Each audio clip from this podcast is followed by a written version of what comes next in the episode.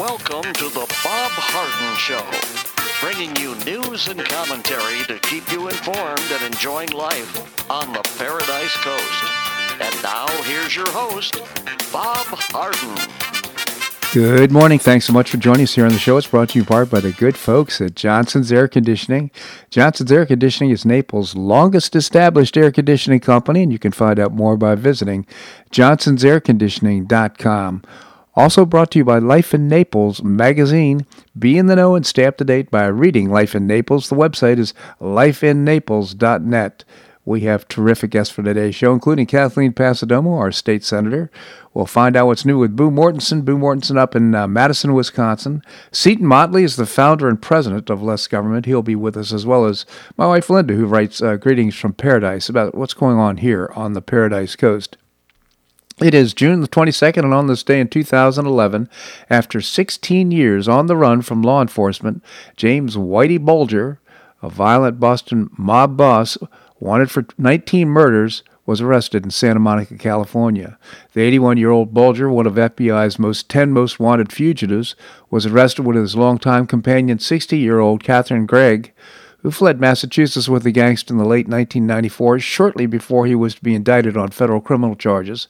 At the time of his 2011 arrest, there was a $2 million reward for information leading to his capture. There he was hiding in plain sight, the largest ever offered by an agency for a domestic fugitive. Born in Massachusetts in 1929 and raised in South Boston Housing Project, Bulger, who earned the nickname as a child for his light blonde hair, served time in federal prison in the 50s and 60s for bank robbery. Afterward, he returned to Boston, where he eventually built an organized crime empire with partner Stephen Flemmi. At the time, the two men were involved with drug trafficking, extortion, murder, and other illegal activities that were serving since uh, the mid 70s as FBI informants, providing uh, information about rival mobsters in return for protection from prosecution. So they're doing all this bad stuff, and we were protected as FBI informants. After a rogue FBI agent tipped off Bulger that he would soon be arrested on racketeering charges, Bulger disappeared in late uh, December 1994. John Connolly, the agent who tipped off Bulger, was later convicted on charges of racketeering, obstruction of justice, and second degree murder. Despite an international manhunt, Bulger eluded authorities for over a decade and a half. Then on June 20th, 2011, the FBI employed a new tactic by airing a public service announcement focused on Greig, Bulger's companion. The ad, which is across the U.S., where the mobster was uh, thought to have been once lived in or had contracts, was aimed at female viewers who might have seen Greig who underwent a variety of cosmetic surgeries as a beauty parlor or doctor's office. Based on one of the tips they received, FBI agents staked out Bulger and Greig, then going by the names of Charles and Carol Gasko, they arrested them without incident at a modest two bedroom Southern California apartment building they had long called home. Law enforcement officials uh, found weapons, fake identification, and more than $800,000 stashed in Bulger's apartment. He later revealed to them that he, during his years on the lam, he had traveled frequently to such places as Boston, Mexico, and Las Vegas, armed and sometimes in disguise. Amazing stuff. After the arrest, Bulger and Greig were returned to Boston. In June 2012, as part of a plea agreement, Greig was sentenced to eight years in prison for helping Bulger remain in hiding. The following summer, Bulger went on trial, and on August the 12th, 2013, he was convicted in a federal court in Boston of 31 on of 32 counts against him, including participating in 11 murders and other criminal activities. On November the 14th, 2013, a federal judge sentenced Bulger to two life terms in prison plus five years. He died, died while incarcerated on October the 30th, 2018. Whitey Bulger. But his uh, brother, as I recall, was at one time the president of the University of Massachusetts. Brother had also a very successful uh, political career, as I recall. Could be apocryphal, but I, I think I remember that. Well, Governor Ron DeSantis scored a major political victory for the Sunshine State's cruise industry on Friday after taking on the Centers for Disease Control and Prevention, which he said effectively placed a vaccine passport mandate on the industry. The federal district court in Tampa ruled in favor of Florida's motion for a preliminary injunction, include, concluding the CDC's guidelines are likely unconstitutional and overstepping their legal authority and claiming a startlingly mag- magnified power. DeSantis' office announced the political victory on Friday evening, relaying Judge Stevens Merryday's conclusion that the government agency's restrictions are likely unconstitutional and overstepping their authority. Because of the administration's lawsuits, ships will be able to set sail without being caught in the middle attempting to walk the line between following the government guidelines and breaking Florida's law. But uh, beginning July the 18th, the CDC's orders will become mere guidance and cruise ships will hit the open waters once again free from the CDC, his office announced. It's great news. Congratulations, our governor, I think, doing a great job. And this is just another instance where he's fighting to keep us free as opposed to uh, unconstitutional lockdowns and mandates and considerations uh, for our First Amendment and Second Amendment rights. Uh, he said, Today we are securing this, this victory for Florida families, for the cruise industry, and for every state that wants to preserve its rights in the face of unprecedented federal overreach. So, congratulations. By the way, uh, the uh, this month's Celebrity Cruise announced uh, that two passengers aboard their Celebrity Millennium tested positive for the Chinese coronavirus, despite its status as a fully vaccinated ship. How'd that happen? That's kind of strange, huh?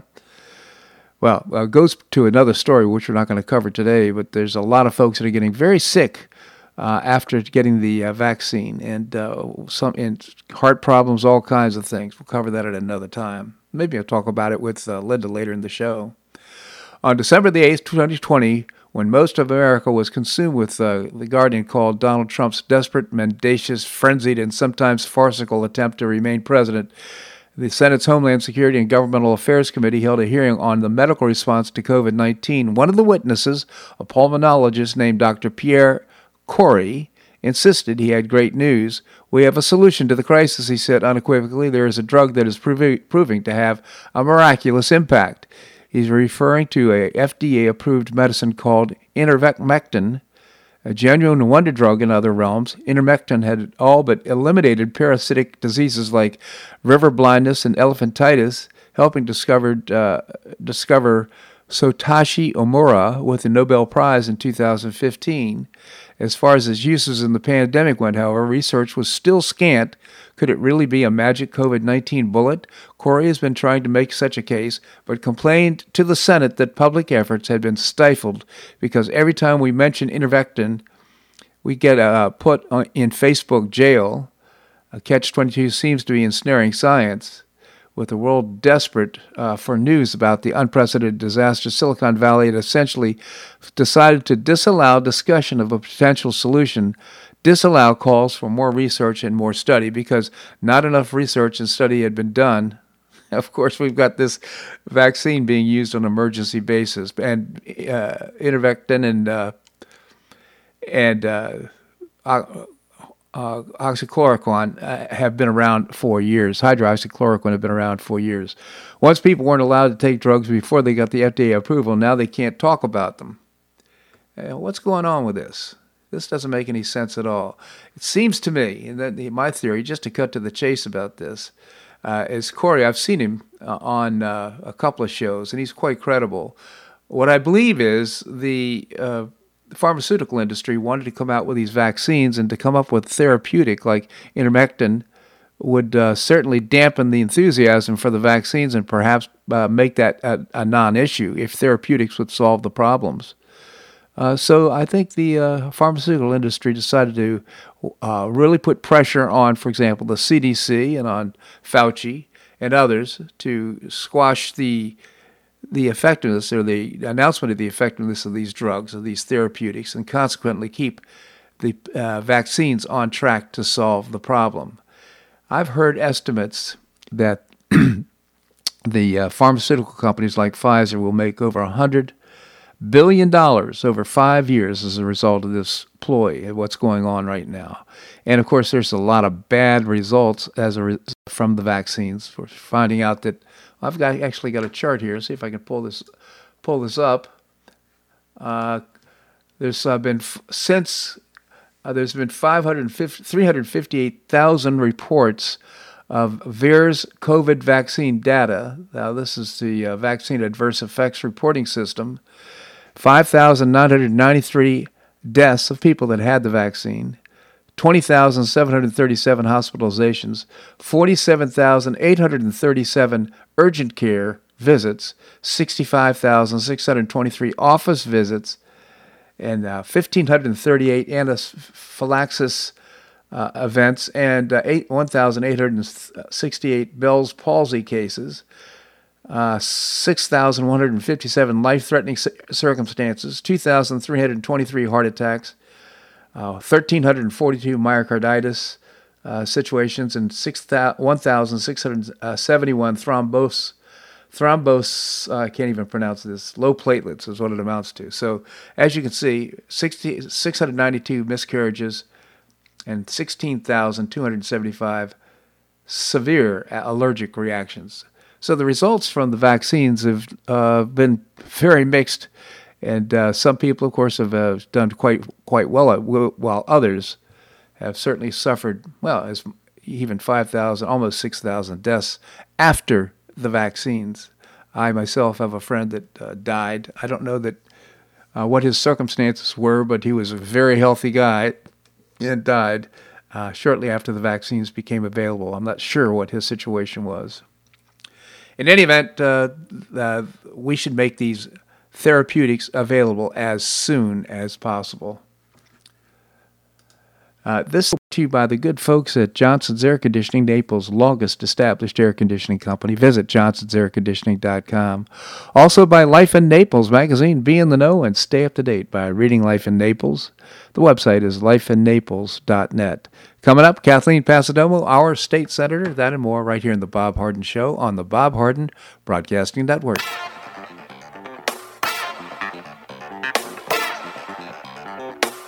Stay tuned for more of the Bob Harden Show here on the Bob Harden Broadcasting Network.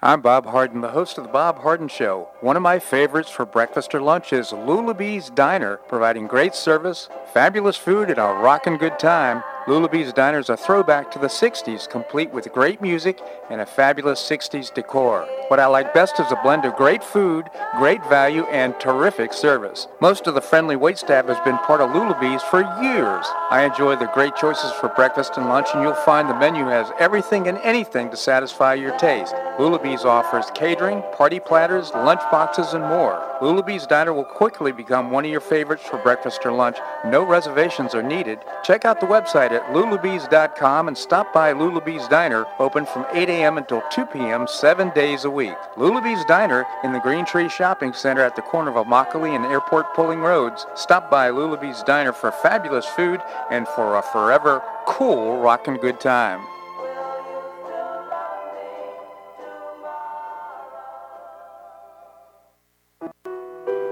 Did you know St. Matthew's House operates the only emergency homeless shelters in Collier County? St. Matthew's House provided more than 500,000 hot meals to those in need last year, and since 2010, 527 men and women have graduated from the St. Matthew's House Justin's Place Addiction Recovery Program. For over 30 years, St. Matthew's House has provided innovative solutions to fight homelessness, hunger, substance abuse, and poverty in Southwest Florida. And you can help St. Matthew's House in this life-transforming work by patronizing the St. Matthew's House thrift stores, Cafe M25, car wash and detailing center, and award-winning catering operations. For more information, visit stmatthewshouse.org. That's stmatthewshouse.org. St. Matthew's House is a 501c3 not-for-profit organization and does not solicit government funding.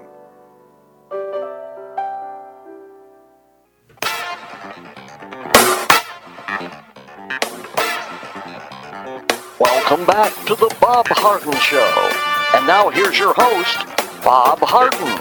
Thanks so much for joining us here on the show. It's brought to you in part by Choice Social. It's a new, refreshing social networking platform. I hope you check it out. ChoiceSocial.us. Coming up, we're going to visit with Seton Motley, the founder and president of Less Government. Right now, we have with us our state senator, Kathleen Passidomo. Kathleen, thank you so much for joining us. Good morning. Good morning, Kathleen. the governor uh, signed 44 bills yesterday. Any uh, that you'd like to note, or any thoughts about that? The, uh, well, I just kind of, I just glanced at them. I you know I got the list last night. They're they're pretty far ranging. They're Uh, a lot of them are, I guess, for lack of a better term, sort of ministerial tweaks to some of the statutes, some health care bills, some uh, government uh, bills, some of the agency bills. Uh, you know, one of them that I thought was interesting was on, uh, um, you know, the alcohol bills. A lot of them were um, non-controversial. In fact, I don't think any of them were controversial. Mm-hmm. I understand today, though, is the uh, the signing of the education bill. Yes, uh, in uh, Fort Myers, actually, uh, I believe, and um, those are the, the charter school bills, the, the choice bills. Um, they're really important uh, for our fam- for Florida families. So, uh, you know, I'm going to try to make that if I, if I can. I've been a long day today. Wow. So it, I understand that uh, you're a lot of your efforts right now are going to re-electing or electing candidates for uh, the 2022 campaign. Yeah, uh, my role as the uh, incoming Senate president for the next year and a half is going to be to uh, manage the reelection in 2022. And uh, it's complicated by the fact that we'll be starting our redistricting process this September, so we really don't know where the seats are going to be. Mm. Obviously, we have a number. Everybody is running for reelection, so uh, incumbents are our number one priority. And if they're drawn out of their seats, they're going to have to move, and we're going to have to face those challenges. That is so interesting. Uh, uh, any idea? Hmm. So when when will they know, or when will we know uh, what the new districts are? Uh, not until uh, session, because the uh, redistricting committees will start meeting in September and reviewing proposed maps. you know, looking at the computer system, that kind of thing. And the House and the Senate have the same computer software, so that'll be helpful and and then we do the congressional, uh, the the House and the Senate. So we have uh, three committees, and um, they'll meet until, and then we can't actually pass the maps until we're in session, which will be fortunately earlier this year. Holy cow! That doesn't give a lot of time for candidates to decide where they're going to run and uh, uh, put together a campaign, no. does it? Well, the people that are already in office that are running for reelection have that have they have filed preliminarily to run in their current seats, mm-hmm. and automatically what will happen is once the the districts are redrawn, they will move to the move uh, their filing to the district that they want to run in, and of course they have to live in that district, so they won't have a whole lot of time if their house that they live in now is not in the new district. They're going to have to move. and uh, you know that that's a challenge, but it's something that uh, most people are willing to do. Yeah, so interesting. So, uh, yeah, yeah, putting your ear to the ground, uh, what's your sense of uh, how are things looking for, uh, you know, retaining the House and the Senate? Well, I think we are in pretty good shape for a lot of reasons. First of all, I think it's helpful that uh, Governor DeSantis' approval ratings are very high. Uh, our our economy has come roaring back as opposed to other states. Florida's the place to be. Um, our tourism economy, our tourism is picking up exponentially, and our uh, our uh, COVID uh, positives have gone down. So you know he's he's doing the right thing. That'll help us. Uh, the legislature had a very successful session. We passed a lot of meaningful uh, legislation uh, across the board, and so I, I think I have a good message to deliver to um, constituents and the people around the state that we want to uh, retain our Republican majority. Absolutely. And in fact, I'd like to pick up a seat. yeah, absolutely. Uh, well, and, and by the way, the governor just got a nice victory. Uh, the, uh, we did as Floridians also in terms of uh, the victory over the CDC. Yeah, he uh, he's very strategic. I, I think I would never uh, discount his he's actually brilliant. Uh, you know, you, you can tell by where he went to school, but he's very strategic, very thoughtful. Um, and you know, the the accusation pandering to the base, I think, is is um, is is not correct because he's actually doing uh, the things that the most, I'd say, rational people would approve. So, not, not that the base is irrational, but it's not just one group of people. Right. I mean, I'm um, very supportive of what he's done. I, I think he's he's right on track for uh, our our state, and and I think whether you're um, right, left, middle, the things that he's done have been important, and, and I think people are going to recognize that. I certainly hope so. Do you, do you think there's any? Uh, I know Nikki Fried uh, wants to become governor, she, uh, the Democrat, as well as Charlie Crist. I don't know if there's other candidates. Uh, how secure do you think our governor's looking right now going into 2022? Well, first of all, um, Commissioner Fried has a lot of baggage. There's a lot of issues, uh, particularly you know the way the way she was tied to the marijuana industry. Now, there's nothing wrong with with her supporting it, but she was actually benefiting from it and didn't report it. Ah. So she had to change her her uh, camp. I mean her um, Form Six, which is our um, every elected official has to file that showing where their income is.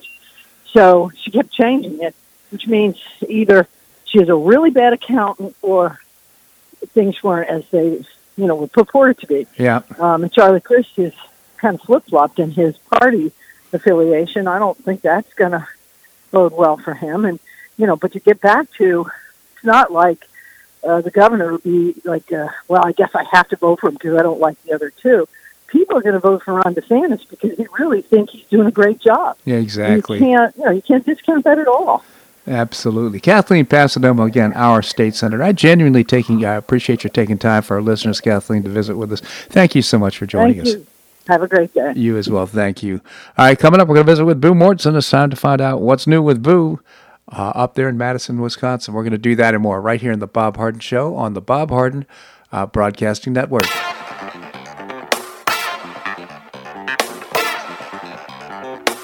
Stay tuned for more of the Bob Harden Show here on the Bob Harden Broadcasting Network.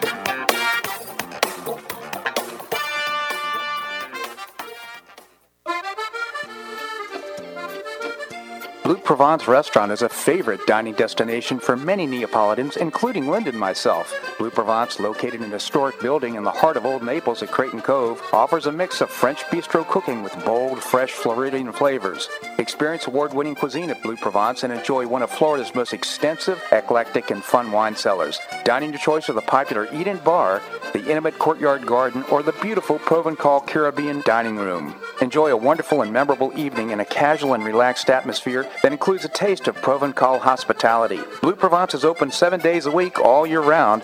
Visit blueprovencenaples.com for reservations, everyday specials, and coming events. That's blueprovencenaples.com or call 261 8239. That's 261 8239. Blue Provence French Restaurant in the heart of Old Naples.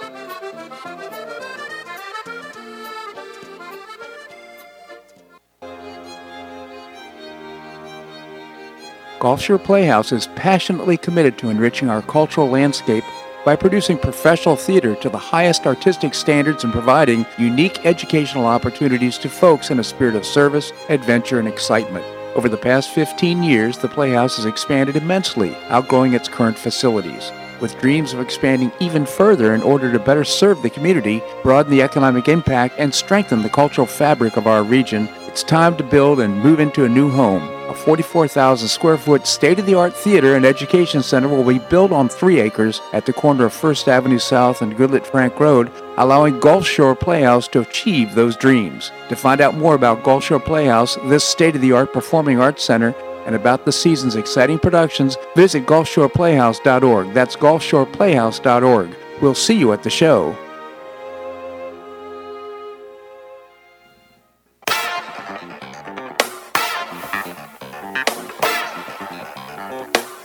Back to the Bob Harden Show. And now here's your host, Bob Harden. Thanks so much for joining us here on the show. It's brought to you part by Gulf Shore Playhouse, bringing you professional New York style theater at its very best. And you can find out more by visiting GulfShorePlayhouse.org. Coming up, we're going to visit with Seton Motley, the founder and president of Less Government. Right now, it's time to find out what's new with Boo. Boo Mortenson up in Madison, Wisconsin. Boo, thank you so much for joining us. Oh, it's my pleasure. Thank you, Boo. So, uh, you had mentioned off air that you'd like to talk about circuses. Yes. When are there circuses anymore? Do they exist? And when was the last time you ever went to a circus. Well, you know, Have that, you ever gone to one? and, you uh, when we first talked about it off air, I was saying to myself, I don't even recall the last time, but now I do remember there was a circus that came to Estero, I believe it was, and Linda and I drove up there and watched the circus, and it was quite, it was fun. It was really a, a fun time. But uh, to your point, though, you just don't hear about it anymore.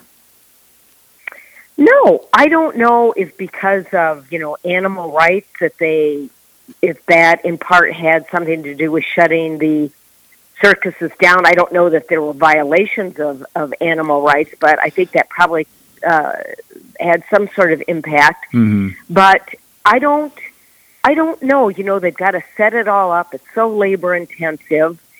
Is it too old fashioned? Is that something from the past that we'll never see again? You know, my kids never went. They went to fairs. Yeah, what You I know, do recall, fair, we went to fairs. I do recall the high wire acts, and some of the, the clowns are great. I mean, it was uh, I I recall, and this is probably uh, within the last ten years. I recall being entertained, really greatly entertained by the entire process. So.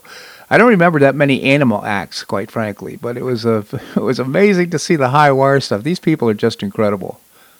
Yeah, yeah. You know, and the woman standing on the back of the horse, you know, going around in a circle, and Yeah, yeah. you know, it was just great entertainment, and it was just filled with kids. And I just thought the other day, you know, with summer fair, you know, I don't even know if they have fairs anymore because of COVID. Yeah, no. I, well, I know. I recall being when we lived up in Minnesota, the the uh, county fair or the state fair up in Minnesota was just a big, big deal. I'm talking about uh, deep fried hot dogs and all those. all those Oh yeah, it, it deep kill you. fried stuff. Snicker bars. If Yeah. you can eat it, you can deep fry it. Yeah, that's right. Anyhow, Yeah. So, but I, again, I don't know if you know. Maybe that's another thing that uh, that we've lost through the ages. But to skip on to something else, which is new, certainly new to people our age, Laurel Hubbard is now. She's from New Zealand, and she will be the first transgender weightlifter in the Olympics. That doesn't. she was a guy yeah, that turned into a woman, and I'm kind of confused about that. I am too. I mean, I, I would be outraged if I were a, a woman uh, weightlifter who had uh, worked so hard in order to get to the Olympics, only to find out that uh, this guy decided to become a girl and was a weightlifter. I mean, I, I would imagine she will be the hands down winner.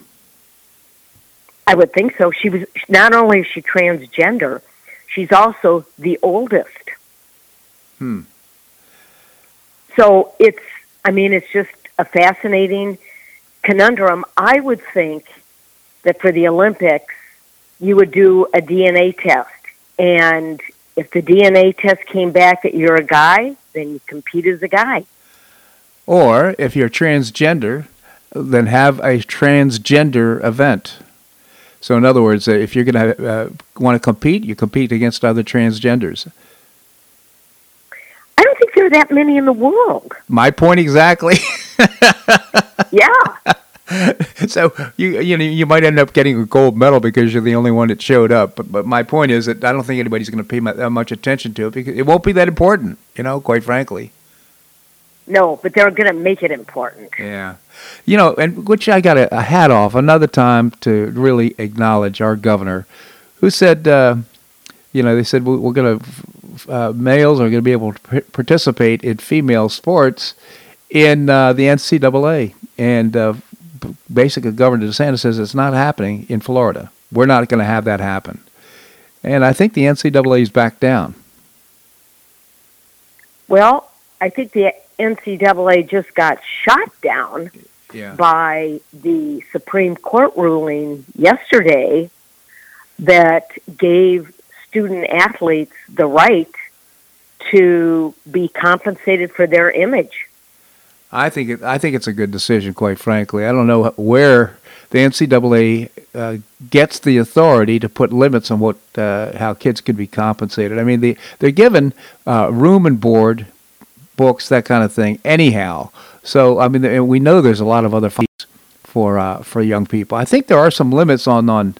I don't know. You know, I have to. I haven't studied it carefully enough, quite frankly. But I, I think, in general, the whole idea it's a good idea because you know some of the kids that go there, aside from their skill, uh, it's their great opportunity to get a college education and go on to do great things. But you know, they don't have money for a pizza, or they don't have money for anything uh, if they come mm-hmm. from from a, a, poor background. So if they have an image that they can sell, if they can profit from it, why why shouldn't they be able to do it in college?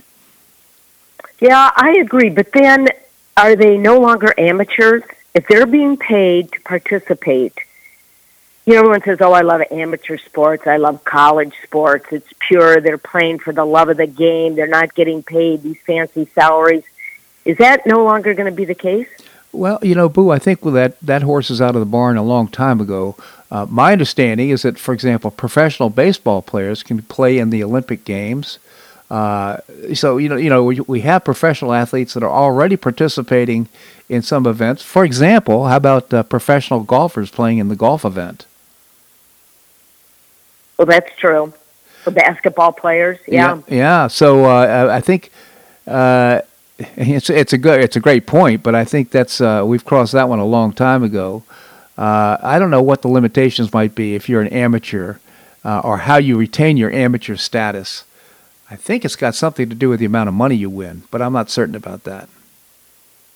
Yeah, I'm I'm sure that it has that they'll they'll put a cap on it mm-hmm. because otherwise just think of college recruiting and how big some of these purses can be to recruit these kids. Um, it's not a level playing field. Uh, you know, you're right. And the other thing, too, is just think about the edge that it gives to larger colleges, Ohio State and yep. uh, Wisconsin and so forth. They're, they're going to get the edge because kids know that they're going to get bigger contracts and more notoriety if they're playing for really good coaches and good teams. So, uh, I think there's a lot of unintended consequences that'll come out of this decision. But you know, do I recall this was a nine to nothing decision? Yes. On the Supreme yeah. Court. Isn't that amazing? Yeah. It, yeah. And then Kavanaugh went on to kind of chastise the NCAA. I mean, I guess, uh, as you said, the horses left the barn. Yeah. He, he said, uh, you know, and sometimes don't you go back? I mean, you think, oh, everything is so complicated now. Was it always? I mean, back when we had circuses, you know, things seemed simple then. Yeah, no, you're absolutely right. I mean, just think back to Ozzie and Harriet, and uh, we'll leave it to Beaver. all those simpler times, things have certainly moved on from there. It's just incredible how complicated and messy things have gotten uh, critical race theory, all these things. I mean, people are touting ideas that don't even make sense and, and saying they're true and saying if you disagree with it, you're a racist, you're a, a white supremacist. Yeah, I know. Everyone's become very intolerant. Yeah. Well, Boo. See, and I think a lot of this is driven by social media. So I go BCAC, Before computers, after computers. That's a great point, Boo. Boo Mortenson in Madison, Wisconsin. Always appreciate your commentary here in the show. Thank you so much for joining us. You bet. My uh, pleasure. Have a good one, Boo. Coming, to, coming up, we'll visit with Seton Motley, the founder and president of uh, Less Government. We're going to do that and more right here in the Bob Harden Show on the Bob Harden Broadcasting Network.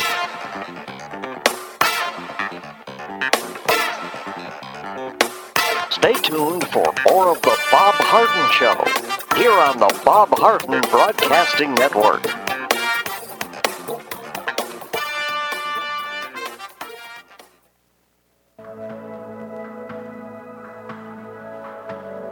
Do you suffer from joint pain in your shoulders, hips, or knees? I was suffering from debilitating pain in my knees on a referral, I saw Dr. George Markovich with the Institute for Orthopedic Surgery and Sports Medicine. He successfully treated my symptoms and pain for several months. Finally, having exhausted all alternatives for pain management, Dr. Markovich and I agreed that surgery was my best alternative. Dr. Markovich replaced both of my knees in 2006, and I now have full range of motion in both knees, and I have no pain. I now play golf and exercise free of debilitating pain in my knees. Don't suffer needlessly with joint pain. Call orthopedic surgeon Dr. George Markovich with the Institute for Orthopedic Surgery and Sports Medicine at 482 5399. That's 482 5399. He did a great job for me and he'll help you too.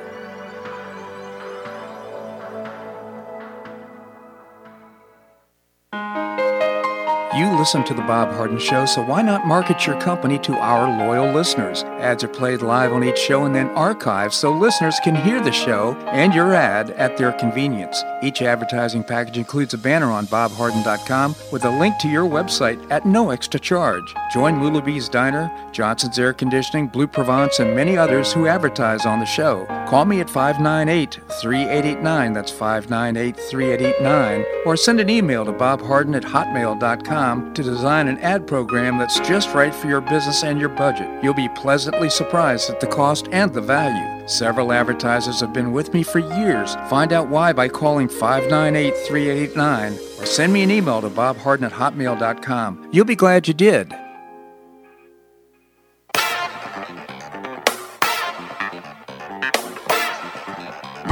Welcome back to the Bob Harden Show. And now here's your host, Bob Harden. Thanks so much for joining us here on the show. It's pro- we're providing you news and commentary rooted in a commitment to individual liberty, personal responsibility, limited government, and the rule of law. We have with us Seton Motley, the founder and president of Less Government. Seton, thank you so much for joining us. Good morning, sir. Good morning, Seton. Tell us about Less Government. Uh, I can't. There isn't any. Um, yeah, we just reduced the scope, and sphere of influence of government, and it's not happening. It's an aspiration for sure, and things are kind of somewhat moving in the wrong direction right now. You, in fact, you The, the, like, like, like your fifth marriage, it's the triumph of hope over experience. yeah, so uh, good point. Seton, uh, you wrote a great column. This is so informative and interesting. Federal infrastructure question mark, state, local government, and crony bailouts and slush funds. You really hit the nail on the head with this one. Maybe you could tell us about it. Well, I'm. I've always been opposed. I didn't know the number till recently, but just inherently, I knew that the vast majority of roads don't belong to the federal government, which means the federal government shouldn't be spending money on them. You know, um, I ninety five goes from Maine to Florida. Why is why are people in Kansas and, and Hawaii paying to update it? Right. Doesn't make any sense. Um, that being said, I found I came, I did research and found that 95 percent of roads, bridges, and all the infrastructure in America, electric, electrical grids, all of it, belongs to some other entity. 60 some percent to the private sector, uh, 30 some percent to uh, state and local governments. Yep. So they're the one, and we've been paying these entities money all along the way. hmm Why isn't the infrastructure updated? Good You know, question. we, we we outsource to private companies on the on the on the prognosis on the, on the on the idea that they're going to b- do things better and build the cost of maintaining and expanding their infrastructure into the cost of what they charge us for their services, electricity or whatever. right. Uh, you know, internet service providers do it. You know, the, the, the, you know, gas companies do it. The price you pay at the pump isn't for the amount of is not for the gas at the pump. It's for the next barrel of oil. Right. You, you know, that's that's how it's supposed to work.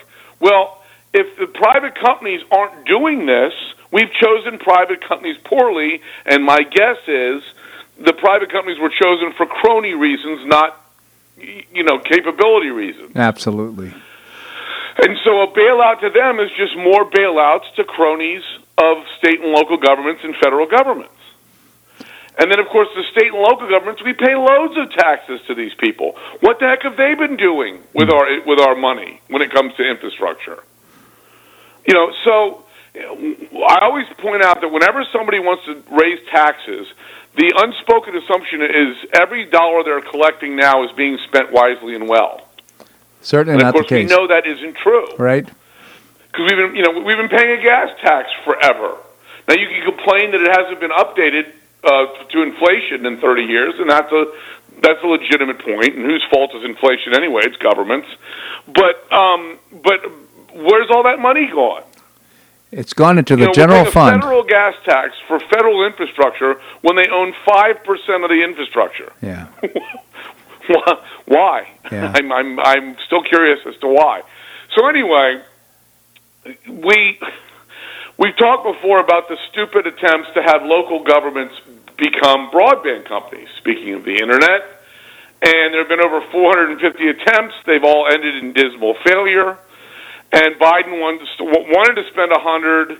He came down to 65 in our fake negotiations because this is all bipartisan legislative theater. They're going to jam this through via reconciliation, and all their original numbers will be low compared to what they jammed through.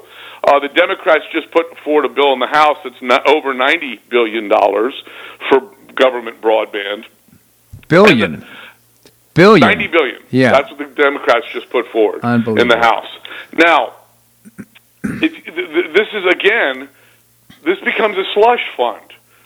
Of course, all the, once the money goes into a, a state government or a local government's bank account, it's all fungible. That's why when we say, you, you know, I support Hamas building schools, I don't support them blowing up, you, you know, blowing up schools. Yeah. You, you can't differentiate. It's all it, money. Money is money, and what happens is because the the government fails at providing internet service, they then start dipping into other pools. And there's a study out by the Phoenix Center that I cited in the piece where when when the when the uh, local government uh, appends their attempt at being a broadband provider to their electrical company, their electric service, what they start doing is as they start hemorrhaging cash out of the broadband business, they start raising electricity prices Right. and then sh- shifting the money over to cover the losses of the broadband business. Yeah. So, you know, again, this is just you know, you're just adding to this slush fund when you when you say, "Hey, here's 90 plus billion dollars to try to make your fifth 500th failed attempt at being a broadband provider." So it's it, it's just in, incredible to think that right now the president started by asking for 2.4 trillion dollars, I think it was, for infrastructure. Of course, it's Right. everything. And now the Democrats are up to 6 trillion. yeah, and uh, everything is infrastructure, of course, and, all, and nothing is. Right. To your point, the point of your column is uh, when you take a look at the actual costs and whose responsibility is. Only 10 percent of this stuff is really uh, res- uh, the 5. five percent is the the government is responsible. It's just incredible. But it's the federal government, right? Most of most of the infrastructure in the United States, sixty some percent, sixty five percent, is owned by the private sector. So yeah, you, And we know now we know that even you know there was a push starting in the '80s to get government to outsource to private companies. So then, what did donors do? They donated to campaigns, and then started private companies, and the government and the, and the cronies shoveled them government money. Oh, we're outsourcing. It's private sector. Well, you know, uh, the, one of my favorite examples is there was eighty billion dollars for fake energy in the 2009 stimulus, and I think eighty-five percent of it went to Obama donors. Yeah. so, so you know, he wins the election, turns around, and hands them eighty billion dollars. yeah. Um, and so that's what we're dealing with here. The, the, the entirety concept of infrastructure at the federal level is nothing more than a, a scam. It is a scam, and especially uh, getting having the government get into uh, the internet, Private business. private business makes absolutely. I mean, here we are talking about trying to outsource and not doing very well at it, and now we're trying to insource things that have been done perfectly well by the private sector. makes no sense whatsoever. Seton Motley, again, the founder and president of Less Government. I encourage you to visit lessgovernment.org. Lessgovernment.org. And also, uh, uh, you'll find this column, by the way. And also, you can visit Less Government on Facebook. Seton, always appreciate your commentary here on the show. Thank you so much for joining us. Thank you, Bob. My pleasure indeed. All right, coming up, we're going to be visiting with uh, Linda Harden. Linda, of course, was my wife. She also writes Greetings from Paradise. It'll be interesting to find out what's on her mind. We're going to do that and more right here in the Bob Harden Show on the Bob Harden Broadcasting Network.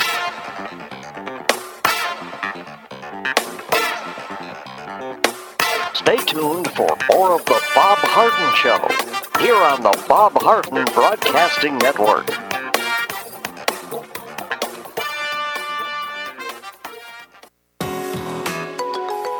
The dining scene in Naples is among the nation's finest. Get a first-hand experience with Naples Culinary Walks. Join a guided food walk with a terrific guide in a small group through elegant Naples neighborhoods known for destination restaurants. In three hours, you'll stop for small plates on your chosen tour. Dining walk choices include morning, afternoon, and evening offerings on Fifth Avenue South, downtown 3rd Street, Waterside, Galleria shops at Vanderbilt, and more. Prices begin at only $46 a person, depending on the tour you select. To find out more and to make a reservation, visit NaplesCulinaryWalks.com. That's NaplesCulinaryWalks.com for a great value and a terrific dining experience.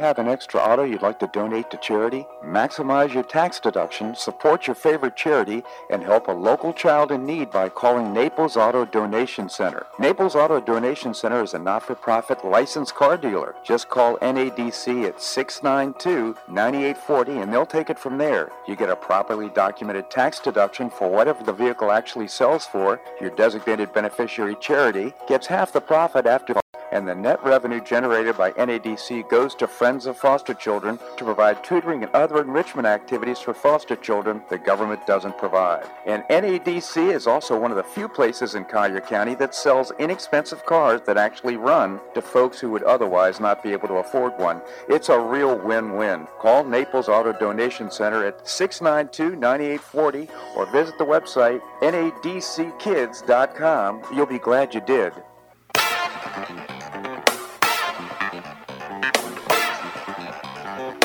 Welcome back to the Bob Harden Show. And now here's your host, Bob Harden.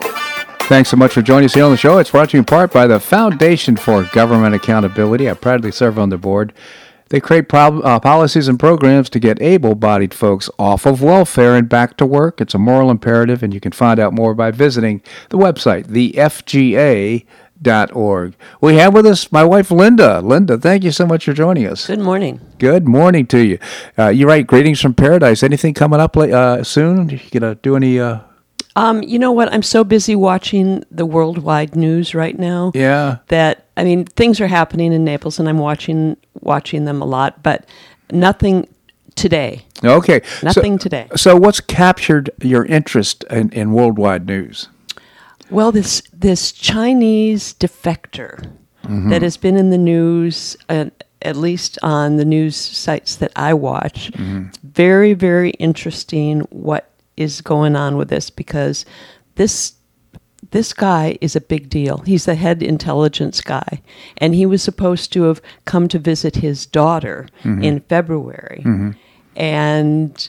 Uh, totally bypassed the Biden administration and contacted his his uh, his contacts in, in the United States, people he knew, and supposedly defected with a boatload of information. Wow, that's so interesting, and and, and I guess uh, the Biden administration wasn't even aware that he was here. Well, the, when when this guy, his name is Dong, D O N G, came over to visit his daughter, it was during the same time when um, when the Secretary of State for the Biden administration, Tony Blinken, was up in Alaska getting his head handed to him by the Chinese. Chinese. and and at that time, uh, the Chinese people uh, who were meeting with Blinken demanded that Dong be returned. Blinken didn't know anything did, about it. Yeah. So, uh, and apparently he's been meeting with the uh, the uh, Defense Intelligence Agency, which is which is not the FBI or the CIA, and, and that's a whole other topic of conversation.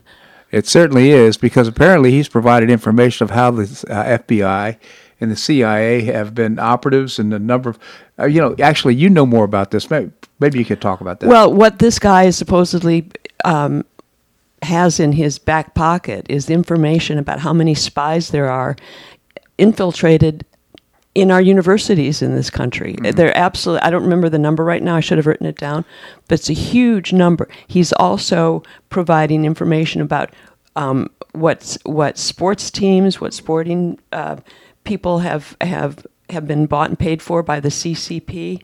What, uh, I mean, we, we, we heard about this numerous times about, you know, the NBA being sold out to the Right. the um, Disney, China- all- Ge- and all these people. But to to the extent that they have been sold out, apparently this guy is loaded for bear. Big companies, people in Congress. He's got the list of everything and everybody that is sold out to the CCP, and. Um, Steve Bannon first reported on this. What it, it I forget who who actually. It might have been Raheem Kassam on National Pulse that that broke the story initially, but Steve Bannon had followed it. But now Red State did a huge article about about this guy. So it's it's on. Um, a lot of media sites, and even on Tucker Carlson was talking about it the other night too. It's a big deal. It is a big deal, and uh, the the uh, my concern is, of course, every if if that information had gone to the FBI, it would have gone right down a sinkhole. we would Well- never hear about it again. Well, let's just talk about the FBI and the CIA for a second. I think I sent you um, the list of everything that the FBI has known about and did nothing. Nothing about for for years and years and years, and um, up until the the most recent activities with the insurrection, quote unquote insurrection on January sixth. They they had their people in there. Yeah. They were involved in it. Yeah. Going back to when Gretchen Whitmer was supposedly um, uh, supposed to be kidnapped. Gretchen Whitmer, for anyone who doesn't know, is the is the um, whack job governor of, of Michigan who has kept her state locked down while she was flaunting off to Florida and Right. going speedboating, and whatever. So there was this big story about her being kidnapped. The FBI was behind that. Yeah. All these this stuff that the FBI has been involved with is just mind blowing in my Yeah, opinion. Yeah, the Oklahoma bombing, as I recall, they Right. uh, they are involved in the 9/11. Uh, they, so, in other words, they What about the what about in more recent years that that huge shooting in Las Vegas? yeah They knew about this guy and did nothing. It, the list is just incredible. Yeah. So the CIA and the FBI. I mean, we long, we've long heard that the CIA is is not working in our best interest, but apparently the FBI isn't either. Yeah, it's it's very disappointing, and you know I certainly have questions about the Justice Department too. So, and how things are done. But we we need to get back on track, Linda. There's no question about that, and uh, we we need leadership in this country. We need leadership that's taking us in the right direction. And uh, right now, looks to me looks like we're going in the wrong direction.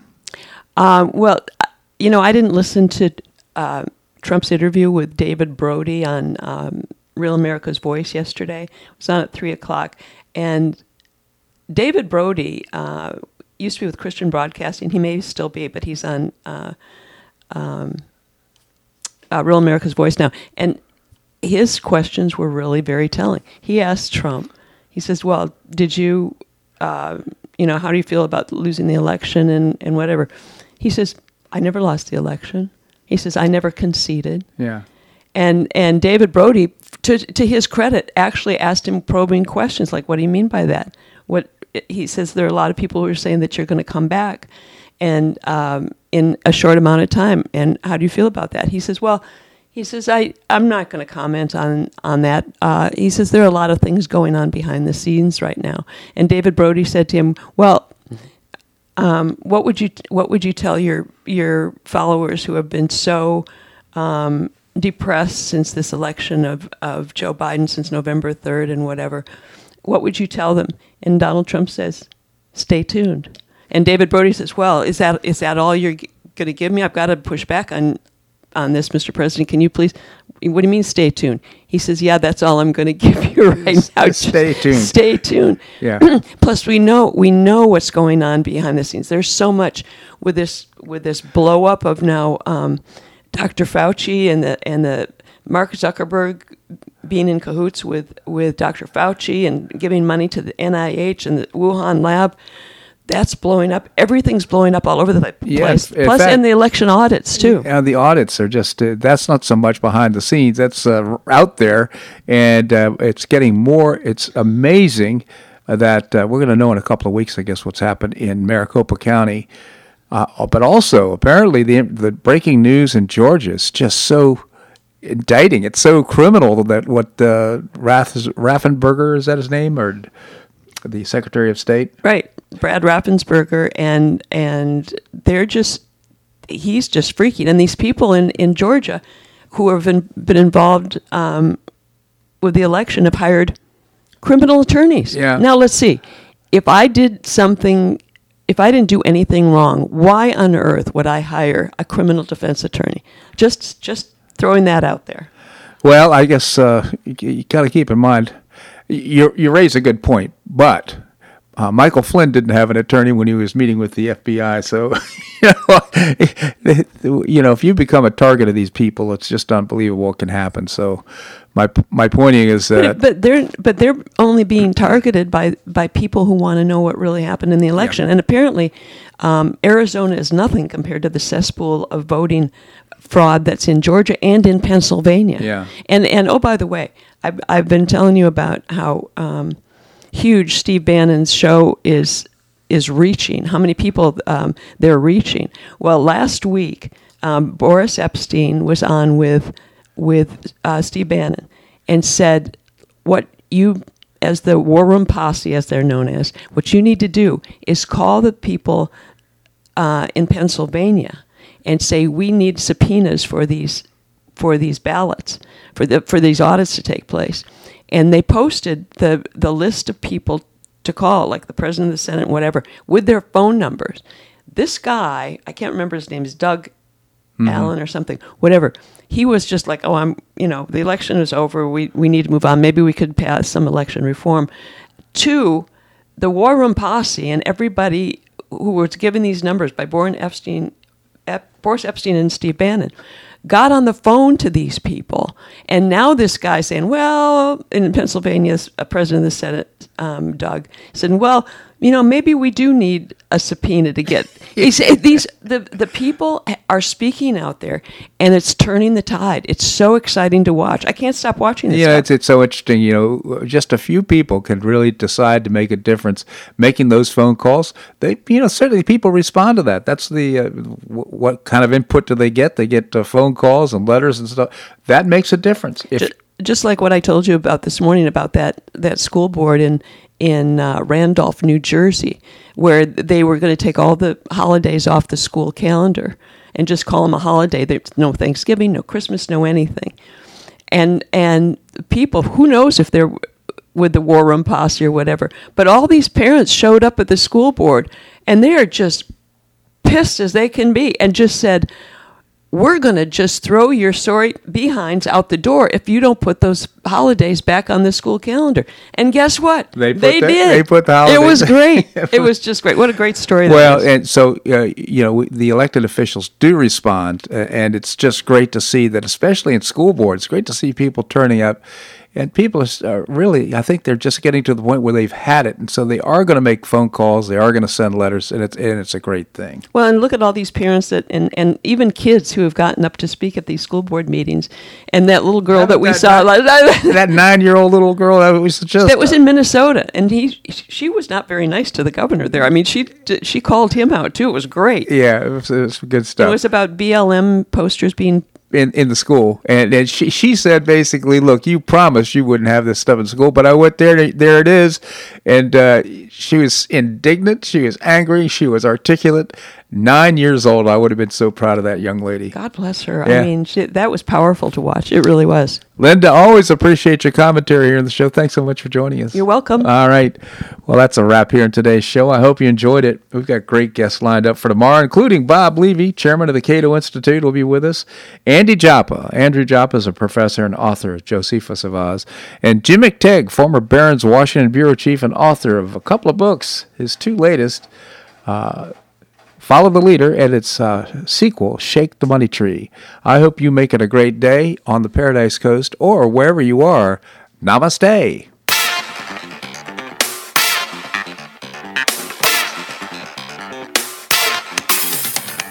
Thanks so much for listening to the Bob Harden Show on the Bob Harden Broadcasting Network. For more information and audio files of previous shows, visit www.bobharden.com.